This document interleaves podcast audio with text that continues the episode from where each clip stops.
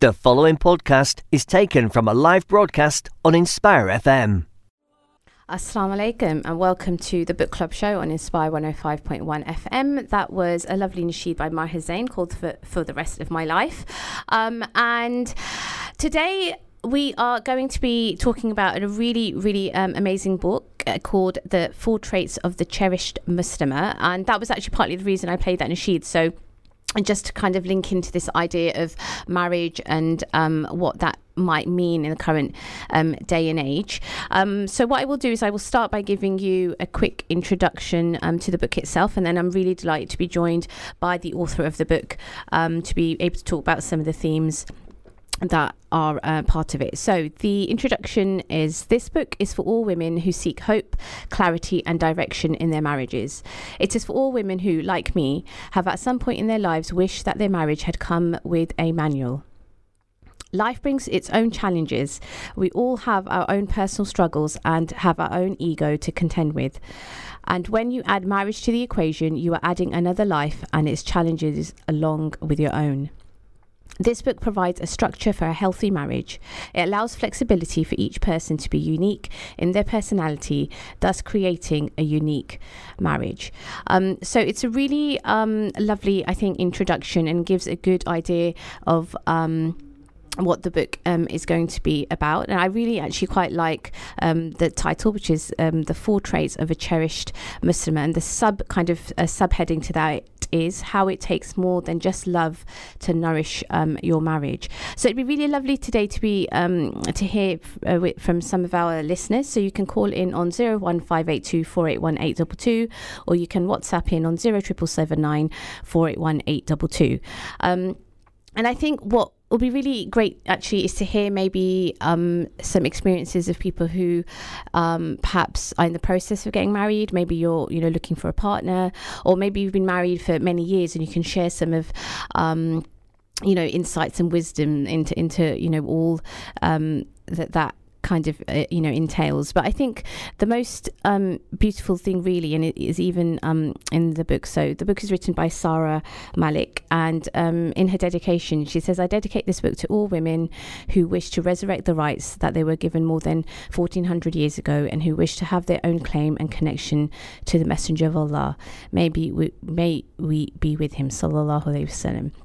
So it's a really beautiful, I think, intention um, to have, especially when it comes to reading. I think I always say this that reading, obviously, we read for pleasure, but the idea is that through it, maybe there's some learning um, or there's some, you know, benefit that we're taking um, from it. And I think that's really, really important. Um, so I'm really excited to be joined um, by the author of um, The Four Traits of a Cherished Muslimah, Sara Malik. Assalamu alaikum. Walaikum assalam. How are you, Sara, this morning? I'm okay, alhamdulillah. Fantastic. Great to be here. No, thank you so much for your time and obviously just sharing, um, you know, this beautiful, beautiful book. So, do you want to talk a little bit first about um, what you do and how this book came about and what inspired it? Yeah, so um, Alhamdulillah, um, I'm a marriage coach. Mm-hmm. Um, I've been a marriage coach for about over 10 years now. And um, this is my way of helping women in a like a very tangible form. Something I think in our coaching sessions, I often mm-hmm. say things and we discuss things, and um, it's nice to have everything written down like yeah. a compilation. Mm-mm. Yes, and um, it's basically mm. a, a handbook yeah. for women, Muslim women, mm-hmm. um, and it's uh, it will show them how that they can create healthy marriages, mm. Um, and they can be happy and successful in their marriages. Sure. And so, can you maybe explain before we go into the book what exactly is a marriage coach? So, it, does it come under um, kind of an umbrella of counselling, or is it more about something motivational? So, how would you define that? Yeah, that's a really good question because I often get um, new clients texting me saying, you know, I'm looking for um, mm. a marriage counsellor. And I always mm. have to point out that I'm actually not a counsellor and I'm no, a coach. Sure. And a coach is different to a counsellor because mm-hmm. with coaching, it's more about where you are and where you want to get to, mm-hmm. and um, it's looking for solutions. Um, it's very solution oriented. Mm-hmm. So that's why I really love what I do because, you know, you get somebody calling you mm-hmm. having problems and you help them to find solutions and you know for them to see light at the end of the tr- tunnel and it's really mm. great Yeah, yeah, no, absolutely, and I can see actually how beneficial that would be because um, you allude to the, well, you actually say in, in the book the fact that you felt that you didn't have um, necessarily kind of examples to look from in terms of what a marriage is, and I can't remember the actual wording, but it's possible that many of us would wish that we had a manual. so is that kind of what you were yeah. kind of hoping to achieve? It's something that you found that there was no, not available, so you wanted to kind of fill that gap, so to speak? Yeah, yeah, definitely. I did really wanted to fill a gap. Yeah, yeah. Um, with writing this book, and when I got married, I got married at 18. You know, Oh, I was gosh, youngest yeah. out of all my friends. Yeah. Um, I, even even my elder sister wasn't married at the time. Right. And um, I didn't have anybody to turn to, so everything I did, I was like the first one. Yes. Um, and I didn't have anybody to speak to because everything that I think from my parents' generation, what they went through, that was Mm. all different. It all changed. yes. Um, so I didn't, and and it's really interesting that you say that because Mhm. I read somewhere recently that coaching actually fills that gap of Mm. having that society and that community that would help us because Yes, we don't have that community anymore. Mm. Um, Yeah. um, so you know we can turn to coaches instead, which is actually a really beautiful thing. yeah, no, So absolutely. really, it, yeah, Mm. it's always really nice to be helping people. Yeah, exactly. Because I think even I guess it's similar even when we talk about kind of parenthood, the fact that you know they say that it takes a village to you know raise a child, but you know that mm. you know it doesn't mean just younger years. It's kind of all I've gue- the whole journey that we take into mm. adulthood and even maybe into marriage. So no, mm. definitely, I think you know you're right. It, it's kind of uh, there's obviously a void that you've managed to fill, which I think you know Masha is really really amazing. Um, and you know, I just shared um, just earlier that you know the dedication that you've got, you know, in your book, and this idea that you want you wanted to allow, I guess, yourself and uh, other women or people who are going to read the book, you know, this reconnection with the Messenger, sallallahu alaihi wasallam. Um, alayhi wasallam. So, so do you kind of feel that that is kind of the heart of of, of what the book is trying to do, you know, or um, because I wonder how, you know, what was the process like of trying to convey that kind of prophetic kind of meaning, I think, through through what you were writing. Yeah, I mean that's something that's really close to my heart, and I Mm-hmm. think that's something that my book was actually missing when I originally wrote it. Right. It was missing that connection Mhm. um, when I initially started writing the book, and I've been coaching women for over 10 years now, and during this time I've always been writing down what's working for them, what's not working for them. Mm. Um, in terms of my coaching material, I was adding things and taking things out. Um, and so the whole book writing process has been a journey of about 10 years. Yeah. Um, sure. And so that, in that sense, it's really, I'm, I'm really happy to finally have got to, you Mhm. know, publishing day, inshallah, this Friday. But Amazing, like I said, when. I started off, it seemed like I was a different person then. Um, Mm. I didn't actually have that connection to the Prophet Muhammad sallallahu alaihi wasallam at that time. Mhm. And through this journey, you know, and, and during the journey, I made that connection, alhamdulillah, yeah. from meeting, you know, a fantastic teacher Mhm. um, who was able to convey that essence to me.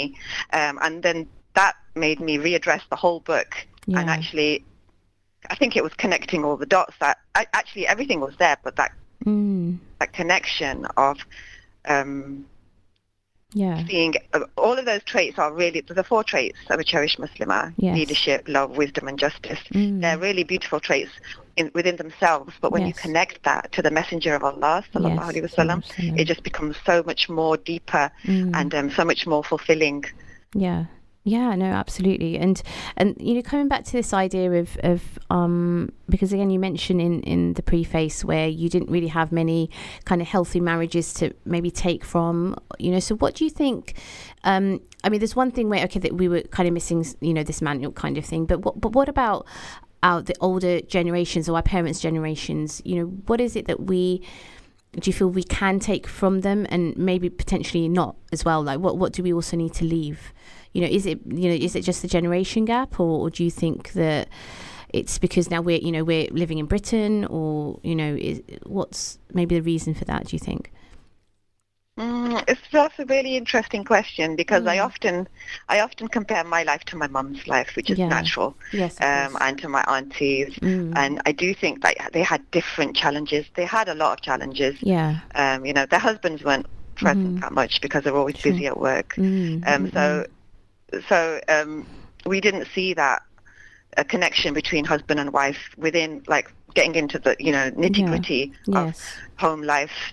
Um, so mm. I guess in in our marriages now, we we don't have the example of that gratitude. Sure. Um, although our, you know our moms were very um, Mhm. grateful to their spouses, yes. they had true. different challenges. Mm. They had more housework. They had less help. we have.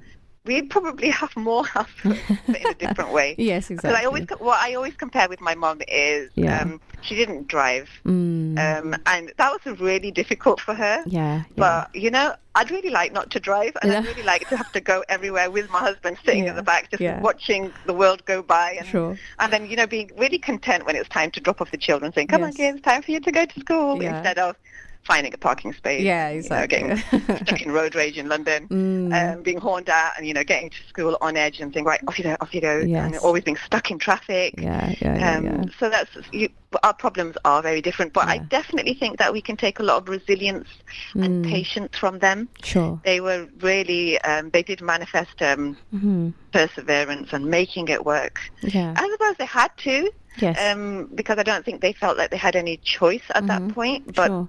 through this resilience I think they Mhm. became stronger women for that Sure. and um, not only that they were able to find solutions Mm. um, and make solutions because they knew that they had to make it work Yeah, yeah, no, absolutely, and I, I think you're right because especially if we, you know, think about my own mother and, and many others who've left their home in terms of, um, you know, Mm. Pakistan or maybe a, you know a, a different country and, and having to rebuild a new life and then to have children in a Mm. completely new, you know, a, a new place. Obviously, you know, Subhanallah, it's it's you know, it's Mm. kind of something to admire, definitely. Um, yeah So, in terms of then kind of following on from that, what do you feel that the book, so the four traits of a cherished Muslim, how can they help to counter, you know, marital challenges? Because, like you said, I mean, challenges always exist, right? You know, in, in terms of marriage, but you know, current, I guess, something you know in the current um, context. Mm. Well, um, the way that I've written this book is Mhm. to help women to improve their marriages, Mhm. whether that's whether in, they're in a happy marriage or they're in a marriage where they need to make changes. Mhm. Um, so I don't just focus on problems and eliminating those problems. Sure. However, Mhm. these skills are so they're so important to learn. It's like cooking, Sure. um, gardening. Um, I use the metaphor of the garden a lot in the book. yes. Um, it's about picking out the weeds and um, sowing seeds of change, Mm. sowing new seeds and continuing to sow them Mhm. in the hope that something will grow from there Mm. and, and, and also providing those seeds with nourishment so that they Mm. can flourish. yeah. In terms of how the book can help with modern day issues, I think one of the main issues a lot of couples have is communication. Mm. And this is something I'm really passionate about addressing in the book. Um, if I was to talk about one major topic in the book, it would be that. It'd be healthy and effective communication, getting your point across, Mm. getting what's inside you out in a way that it gets you results, Mm. the results that you want. yes. Because yeah. often you can start off a conversation and it can go um, in a completely different direction. Yeah. Um, you can start off um, talking to your husband about something, Mm. and just because of what's going on inside you, yeah. you can end up in a massive row talking Yes. about things that weren't even the issue in the first place. Yes, I Um, do so that a lot. communication is a really, yeah. but yeah, I, I still do that, but it's catching yourself exactly. and saying, well, no, I've got to stay focused and talk about what the issue actually is. yeah. So yeah, communication is one, and I think another one is just fostering that love between husband and wife, Mm. um, and how to do it in a modern day context. You know, um, Mm. gratitude is so important. yeah. You know, um, and often we miss out on the gratitude because we don't actually see Yeah. um, what we're getting um, Sure. in terms of love. You know, Yeah. so I talk about the five lung- the five love languages by Gary Mm. Chapman a lot in my book Great. and how every single person has a different way of expressing their love, and it's about recognizing that you know your your husband might be out working or doing something for you, and that's an expression of love. Sure. Um, and similarly, you know um, how you it, it gives you tools on how you can express love yeah. to you know to your spouse. But as similar, um, also there's you know there's there's there's intimacy Mm. um, Advice, which is often ma- missing in, you know, Absolutely. it's often missing in marriage books. And Mhm. often, you know, we do have problems with intimacy within the marriage. Yes. Mhm. Um, mm, Yeah. And then it's, uh, yeah, I think just like accepting that help and accepting that support from your husband in the way he's offering it, Yeah. it kind of balances, it makes it easier to manage all of your responsibilities because you've got someone else helping you Mhm, rather than mhm. pushing them away Yeah. because you don't actually perceive that to be Mm. um, an act of love. Yeah, yeah, no, definitely. And do you think this come back to what you were saying about communication, how important that is? Is that something that's missing from our kind of childhood rearing, like you know, through at home or at school? Do you think it's something that we need to spend more time because, like you said, it, it's a skill like any other? And do you think that's what what it was? That's what is missing, or is it more actually it's just in the context of marriage we we, we struggle with it? Yeah, I mean, so I think that it's, it's communication. I think our parents did teach us a lot of patience and resilience, but then Mhm. at the same time, I think from from their generation, it was like don't really talk about it and you know just stay quiet and eventually you know through lots of prayer Mhm. and perseveration things will work out Mm. which is great but it's actually quite grueling and Yeah. it's quite it's, it's quite painstaking Mhm. um, and if you don't talk about your issues, and I think avoidance was something that was Mhm. common in the Yeah. past, not really talking about issues. But I think Mm. the problems are much greater Mhm. um, because if you don't talk about issues, things can things can get pro- really problematic really quickly.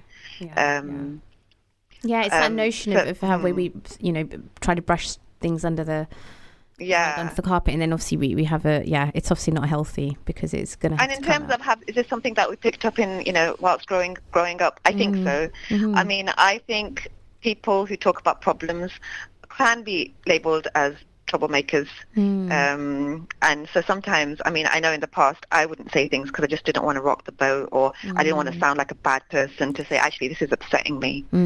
So it's, you know, maybe it's a British thing of being too polite and not just, not, not, not saying it as it is. Yeah, exactly, exactly, and I, and I think it's um, yeah, and it is it comes under I guess resilience, but also just being able to be in tune with your own emotions, and I think sometimes that is also not always um encouraged. And like you said yeah it could be a british thing or, ju- or just generally but yeah it's so important i think to to recognize that. We, we have a comment from uh, one of our listeners, and it says, My husband works a lot, and so do I. So we don't get a chance to communicate. So when I see him, I have so much stress piled up that I release like steam engine.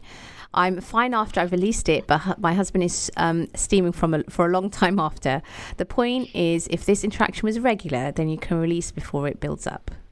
So that's yeah, exactly. Yeah, that's a, yeah, Yeah. that's a really good comment. Yeah. Um, and it is, you know, it is natural to talk about, you know, to just offload when, you know, you see one another. yeah. But what happens is because so much comes out and because you do feel like that steam, that Yeah. steam engine, Yeah. it is important to set a time out regularly. If that's weekly or Mm. it's every few days or it's every other day if, it, Mm. things are problematic, to just talk about the important issues and when you're addressing certain targeted issues so Mm. it doesn't just become a big a big No. um, offload. Yes, exactly. And do you feel that? Um, do you feel that in terms of that kind of yeah? Again, you know, we're talking about communication, but also how important it is to yeah, you know, time out because I just wonder what does that mean? So does that come under the kind of notion of, of self care where you're just taking a step back, or is it more about as a couple you need to take a time out, you know, and, and go and do something together? Um, so you're just talking about what I just said just earlier about the communication yeah you know that time what- so you were just mentioning the idea of of, of stepping back. Um, so i'm saying and, and does that kind of tie in do you think with the idea of self-care? And is that self-care something that like for example the wife needs where she can go and do something in her own time? Or is it also about the couple doing something out of the mundane kind of you know tasks I think I think that for in, in my um, with my template of the four traits of leadership, Mhm. love, wisdom, and justice. yes Um, love incorporates self care, as in a self love, something that you give yourself. hmm Um, but giving love, and that is that quality time, that's taking time out for one another. That is Mm. another part of love, and you know, it's a, a separate part where you're investing in your relationship with your husband. And yeah, it is enjoyable, and it could be seen as self care. hmm Um, but I, I think with self-care, it's very distinct because it's something that you do for yourself that relaxes and unwinds you, which is actually separate from the relationship. Right. Um, in my book, I talk about the different areas where, you know, different areas of one's life. Mhm. And it's so important to give each area that special time and to fill that, fill that cup Yeah. up of love. So Mm. if it's um, the marriage cup or if it's um, your spiritual Mm, cup mhm. or if it's the one with your friends um, or if it's your career um, Sure. to just to just make sure that they're all balanced. Yeah, exactly, and it's so important. And then, can you talk a little bit about how um, the four traits came about? So, what are these? I know you've mentioned them already. If you can just for our listeners, just to repeat that. So, what are the four traits, and and how did they? You know, where where did what are they based on? So one of the reasons that I wrote this book was because I was really dissatisfied with the books that were out there on the market. Um, I found that when I was reading these books and applying them, or I see I was seeing women apply them in their marriages, I'd always find that they had components which were missing, and those missing components could often uh, be quite problematic. Um, so I was I was always thinking, okay, well, okay, this book's really great, and this like this uh, approach is really great, but it's kind of missing this, and that approach is really good, but it's kind of missing something else.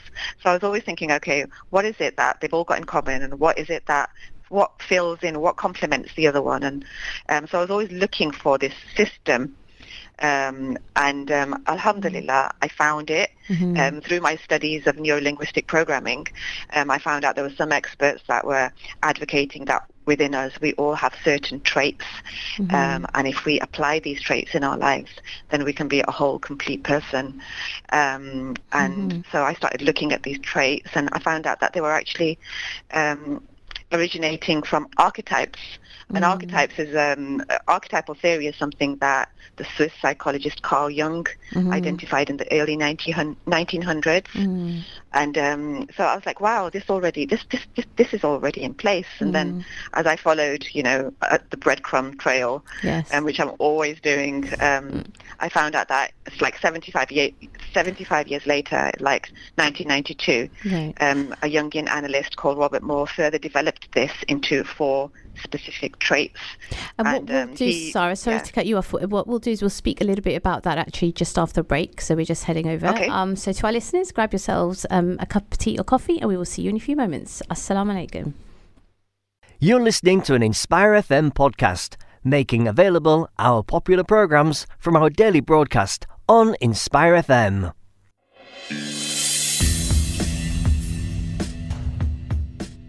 Assalamu alaikum and welcome back to the Book Club Show on Inspire 105.1 FM. It is Tuesday, the 3rd of December, and it is 10.30. My name is Imrana Mahmood. We are today talking about The Four Traits of a Cherished Muslimah by Sara Malik, and I'm really delighted to have Sara um, as a guest on the show today. Just before the break, we were talking um, a little bit about where this idea of the four traits um, came from. So I'm just going to say Assalamu alaikum to Sara again. Assalamu alaikum. Assalam. Thank you so much for um, staying on hold during the break. Um, so, yeah, do you want to continue? So, we were talking a little bit about where the four traits um, came from, and you were talking um, about, was it Carl, Carl Jung? Yeah, yeah. So So, yeah, if you s- yeah, so so originally I found out that the um, Carl Jung had actually identified um, traits and archetypes Mm-hmm. um, that we all had within inside us, and then um, and this was later further developed by Robert Moore, who was a Jungian analyst in, um, in about 75 years later. So Alhamdulillah, um, I feel really grateful to Allah that He's given the, me the opportunity to further progress this, like 30 years later, um, um, and um, to apply it as a uh, a really empowering model um, for Muslim women in their marriages. Alhamdulillah. hmm Yeah, no, amazing. Sorry, were you going to say something? I, I, I might have cut you off. No, so Yeah. so so the traits, I think, essentially what they are, they're they're four traits, and when one applies all of them in balance in their marriage, in their lives, you know. So this this is something that applies to men and women, um, um, married, single, mm-hmm. um, everybody. These are traits that are within all of us. So even, I mean, you can see them in, in little children. Yeah. Um, you'll see leadership traits in little kids. Mm-hmm. You'll see them being very loving. They won't hold back. You know, they'll give their hugs and their kisses. Yes. They'll express their heartache and their heartbreak. Mm-hmm. Um, and then you'll see them being very wise.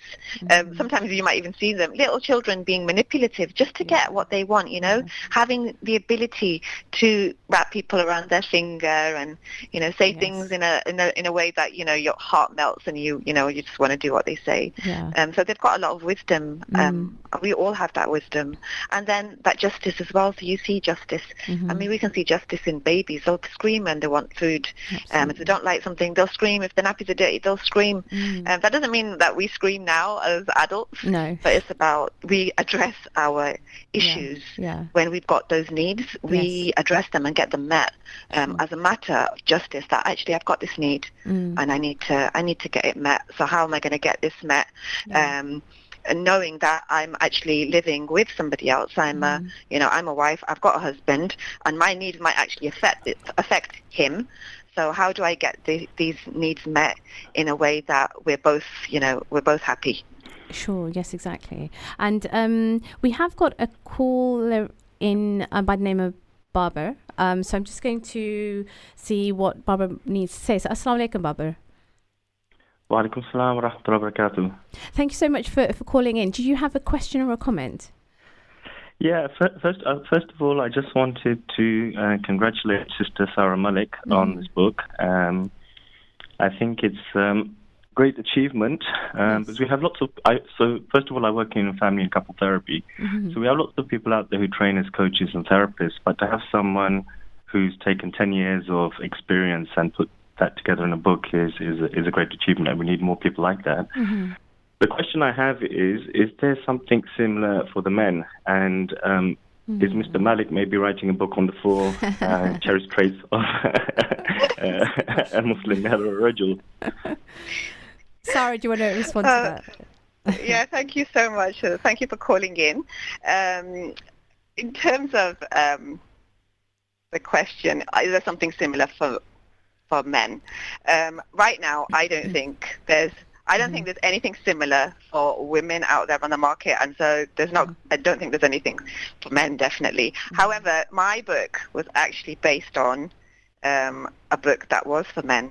So oh. in you know mm-hmm. in 1992, um, the Jungian analyst who actually identified the four traits, he identified them slightly different. So he identified them as archetypes, mm-hmm. and it was king, warrior, magician, lover, mm-hmm. and it's how you know each man is a king within himself, and how you know he taps into his warrior energy mm. and how he taps into his lover energy and you know both of them are in harmony harmony with one another so he can have that strength and he can and he can be that lover whilst being you know magician in terms of, of wisdom and a wise person mm-hmm. so the original book was um was for men. And that's why I'm just feel so blessed to have like replicated and progressed it mm-hmm. in a feminine way. Um, I think there's a big space for now um, for somebody to come along and write that book. Maybe mm-hmm. you know, maybe Babar could write that book. Sure. Um, but in terms of is Mr. Malik going to write that book? Um, I think something that I've actually addressed in my book is we should always assign task to talent. Mm, yes. so uh, Mr. Malik's got lots of talents, but I don't think book writing is one of them. Um, mm. And I, you know, think this is. I think this is, should. Uh, I'd love for this to be an opening for one of the brothers to write something mm-hmm. um, which empowers men um, to be the the to, uh, to manifest leadership and justice. Mm. Um, I think justice is more important for men to be manifesting, but then also to be in tune with their lover energy because I think I think men need to find that balance. Mm. Yeah, because mm. I think I guess it's almost you know that you know we talk about gender roles and gender expectations, and sometimes that beca- can become I guess you know more problematic sometimes for men because we've got this idea of toxic masculinity as well and how all of that plays out in, in this kind of field and and I assume though just that obviously even though your book Sara is, is aimed at um women. I mean, that's not to say that you know husbands can also read it or men can also read it because I think mm. there's a lot mm. to take from it. Like like you said, even the full traits. So um, mm. their uh, leadership, love, wisdom, and justice. And you know, mm. I, am sure that there must be some overlaps. You know, like you said, if if it's based on a prior kind of book mm. as well. Yeah, there's definitely an overlap, and that's where I just think it's really beautiful because um, when I was writing the book and, and I was identifying, you know, how this all works out for women, um, there was uh, that that was the main thing. It was just so it was so insightful that it was there was so much overlap. Mm. So I, you know, I love, you know, I love it when books write down, okay, here's a five tips that you need, or here's the seven principles of, you know, highly effective people. Mm-hmm. I just find them really catchy and easy to remember.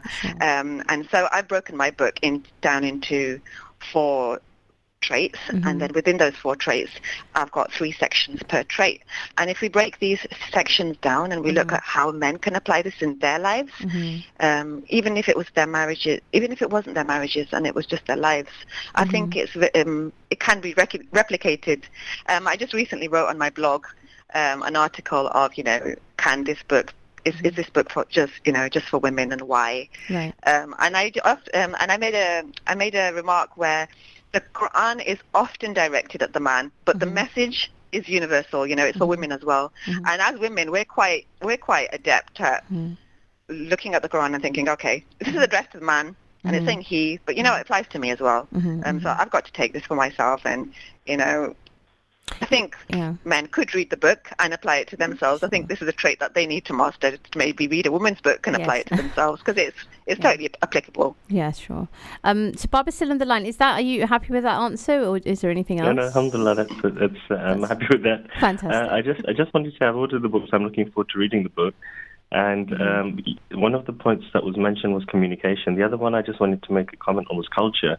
You know, we're talking about the previous generation, the current generation. Mm-hmm. And I mm. think one thing in terms of culture, there isn't a set culture for Muslims or Asians or Arabs. Mm, sure. Within each family, you find different cultures, and you find cultures mm. vary within us according to our mm. education, according to our outlook, what interests we have.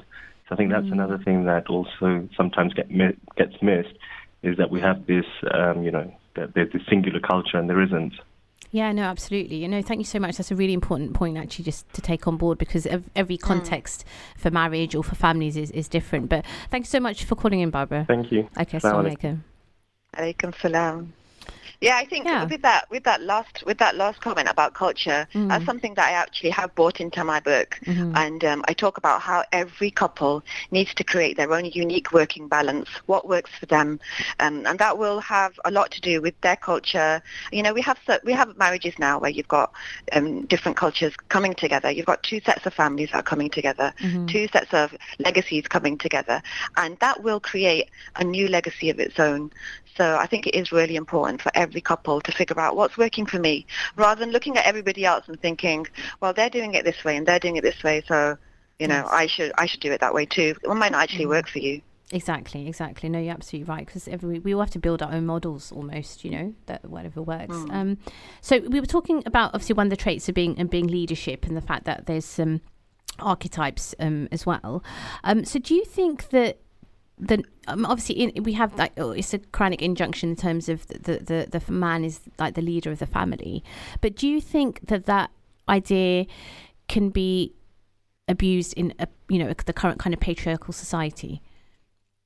Mm, this is really interesting, and it's um, it's reminded me of something that you said earlier about toxic masculinity. Mm. So you, the ayah that I quoted in the Quran, mm-hmm. uh, in my book from the Quran, mm-hmm. was about uh, was it a Quranic ayah or was it a hadith? I can't remember now. Oh, that the no no it was yeah it was a, it was it was a Quranic ayah that you know men are no no no it was a um, hadith. Oh, it was a hadith. So the hadith is sure. that men mm-hmm. are guardians mm-hmm. um, of their families and sure. they're responsible for them, and right. women mm-hmm. are guardians of their husband's house and children are responsible for them. Mm-hmm. So this is something that I do focus on in my book, sure. and um, I'm very, very aware that we have.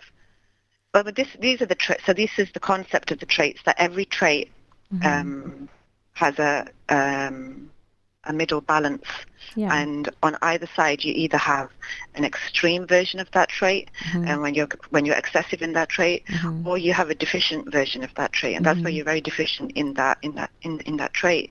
Sure. Um, so with leadership Mm-hmm. and guardianship, and you know, shepherding, which is something that's really important to us, um, Mm-hmm. um, and it's an important principle in our religion. Yes. You will have those two extreme polarities. Mm-hmm. You will have the leader, if he is too ex- excessive, he will become a tyrant, Mm-hmm. um, and and you know she will become a tyrant.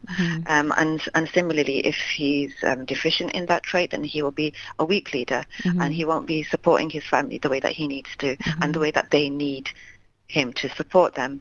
So you, w- within every trait, you have the ability to be balanced or to be excessive or deficient. And it's really important to get that balance. Otherwise, you do have, you know, this notion of toxic masculinity. Similarly, you have this notion of um, feminine. Um, toxic femininity, you know, um, where women can be quite manipulative and, and, and cruel and evil, but then at the same time, men can be violent Yes. and um, oppressive and abusive. And it's about coming back to that balance. And I think it's coming back to that emulation of the Messenger of Allah, sallallahu alaihi wasallam. You know, who was, or you know, he was the perfect uh, balance. He was the balanced leader. He was a balanced lover. He was extremely wise. He was a just warrior, and he embodied all four of these traits in such a beautiful way. Yeah, no, absolutely, and and I think you know, and that's what's so beautiful about you know your book, The Four Traits of a Cherished Muslimah, the fact that you always come back to that anchor of the Prophet Sallallahu Alaihi Wasallam, and I think you know it's such a beautiful reminder that through your words and text, you you've got that, and I know definitely that that comes through. Um, and now linking into the aspect of the four traits, and I, I was mentioning when we spoke, I think it was yesterday, uh, the you know the, the illustrations, how beautiful they are, and the fact that you use. Um, you know the gardens and, and flowers as, as like a metaphor for um, the message you're trying to convey so what was what was the reason for using you know um, that kind of yeah uh, gardens and flowers So the inner, um, I think with uh, neurolinguistic programming, we're always looking at metaphors and how the mind understands metaphors really well. Um, and you know, for example, you know, if I said to my my my daughter, you know, you're you just imagine yourself to be a tree, to be really strong and um, and just subconsciously, I've just put that word tree in, but you know, I No, or I could say to my son that you're like a lion, you know. Yeah, yeah, We can yeah. really connect with this strength and saying, okay, I'm going to be, I'm going to connect with something strong. Mm-hmm. Um, so um, when I was um, when I was um, studying neurolinguistic programming, I thought this was really fascinating, and I thought, okay, what metaphor can I use for my model? Mm-hmm. Um, I remember looking at the kitchen and thinking about recipes and um, Mm-hmm. and you know the tools that were in my kitchen drawer. Yeah. But I, uh, but in the end, what I came out with was the inner gar- with a garden Mm-hmm. and think, seeing as an inner garden, and then seeing yourself as a, a tree that I've got roots going down, and Mm-hmm. you know, and this tied in so beautifully. So for me, it was all about. Um, yeah. thinking of something and thinking, oh, hang on a second, there's a connection here, and then finding a c- connection somewhere else. So then the mm-hmm. connection that I, you know, with the inner garden, which developed into a tree, and then we had the, Alhamdulillah, that's such a beautiful ayah from the Quran where mm-hmm. Allah says that a goodly word is like a, a, mm. you know, a goodly tree, Yeah. you know, and its re- roots, you know, go deep and you know its branches are Yeah. you know so vast and they go up to the sky and uh, you know a bad word is like an evil tree and it's torn from its roots and you Yeah, know absolutely. so I thought that was a beautiful metaphor um, so I use the tree a lot and then I use Mm. you know I use I use you know young trees and mature trees and Mm-hmm. so initially when I presented um, my book to uh, my book proposal to Beacon Books yes um, who've been really fantastic in this whole journey.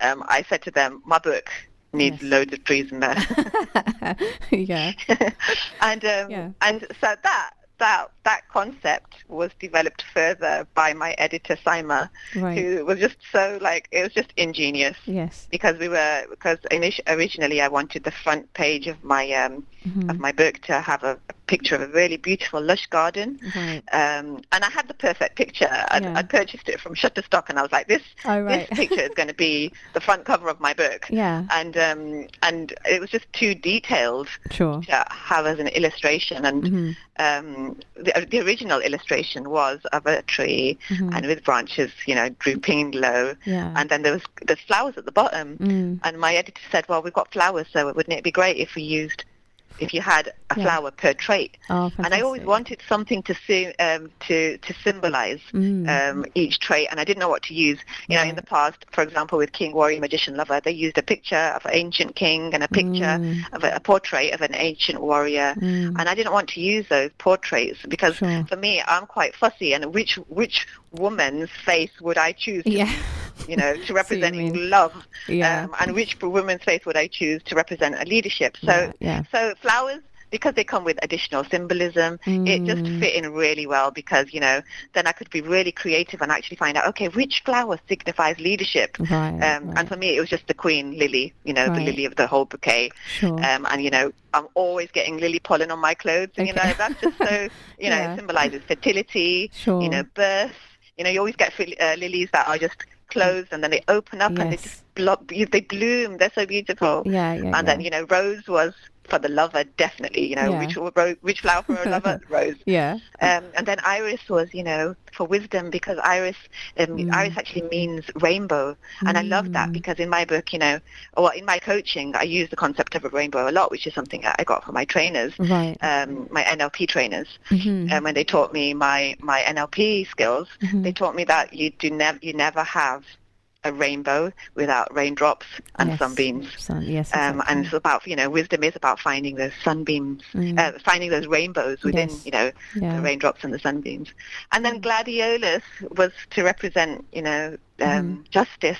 yes. And gladiolus, you know, it actually comes from gladius, which, you know, Yeah. which was a sword that gladiators right. used. Yes. And I was like, oh, this is beautiful. this is, yeah, this is going to, you know, Yeah. this is going to represent justice. So yeah, so that was that's got its other, you know, its own story, and it's really beautiful. Yeah, how no, it's so amazing. it. Yeah, it's really amazing to hear that kind of background to to all of it. And yeah, and you're right, and symbolism is, is so important because actually there was on one hand I was thinking, oh, I wonder whether using flowers again it might just portray femininity as always being kind of fragile. But actually when you think about, you know, delve deeper like you've just done, yeah, I mean it's so rich in in in in all of the meanings that, you know, you can take from it. So no, I mean I think that's that's really, really important.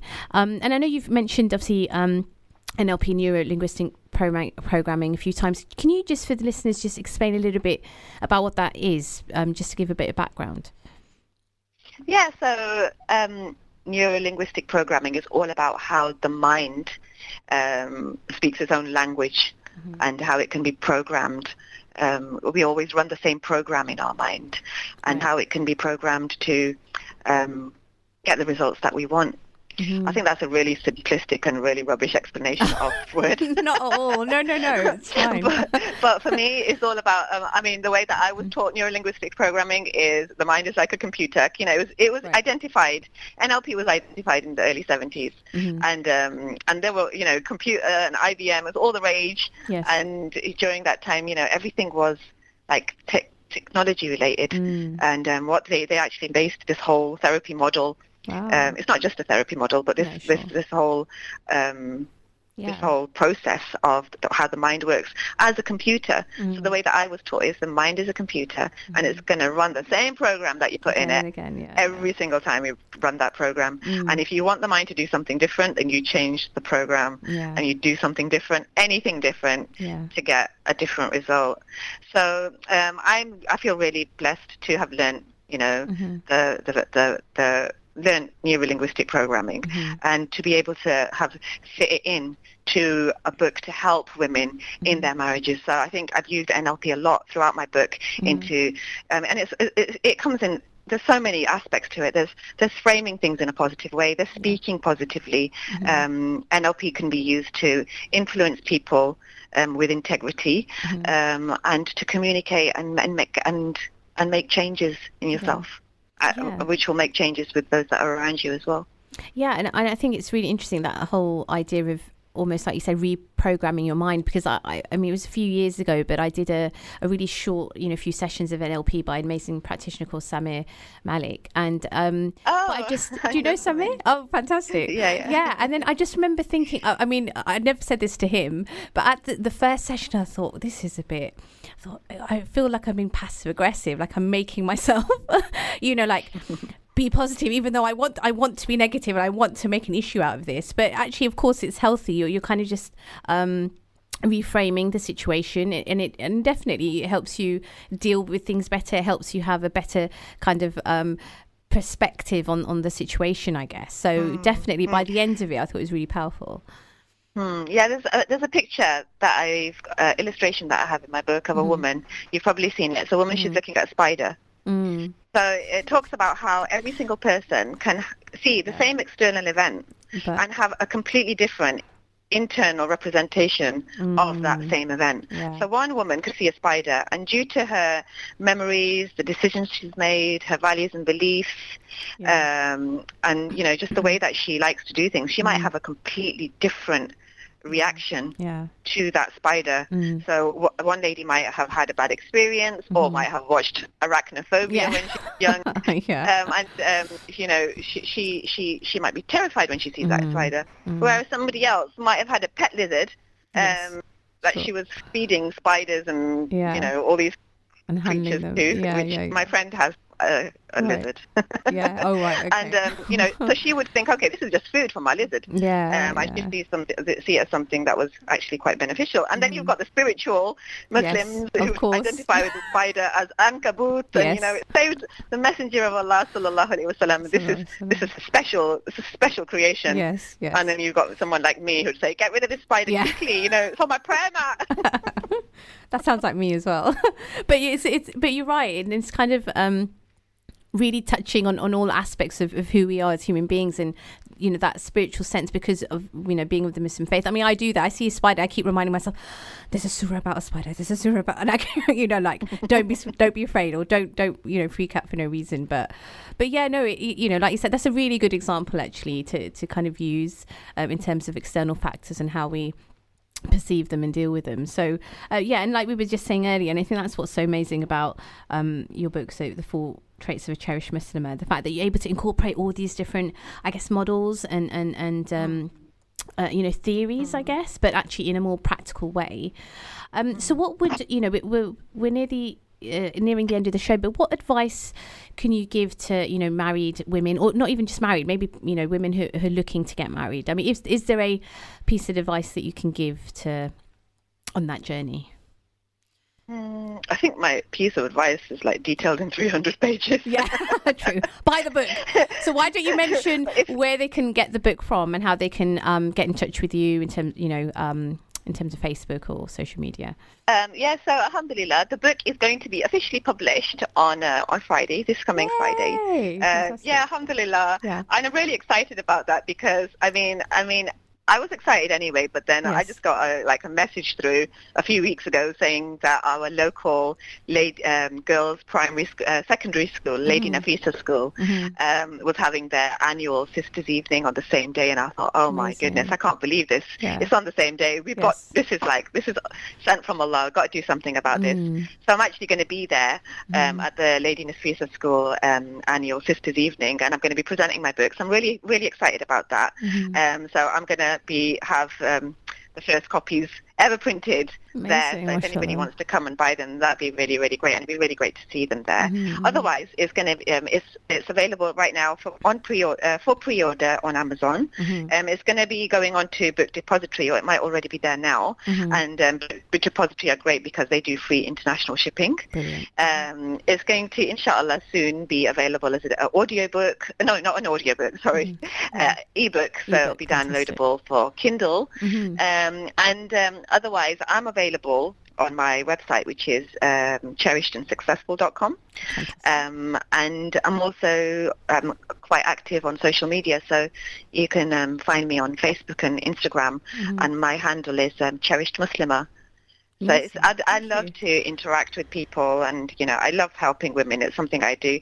But Brilliant. but that was just yes. a joke. Like it's in 300 pages. No, no, it's all good. One piece of advice that um, I think if. Oh, we've just run out of time, so I think maybe they'll right, have no to worries. get in touch with you to find out. But thank you so much for your time today. You're welcome. You're Thank you for listening to our podcast. We stream our daily broadcast on inspirefm.org. You'll find all our daily updates on our social media at InspireFM Luton.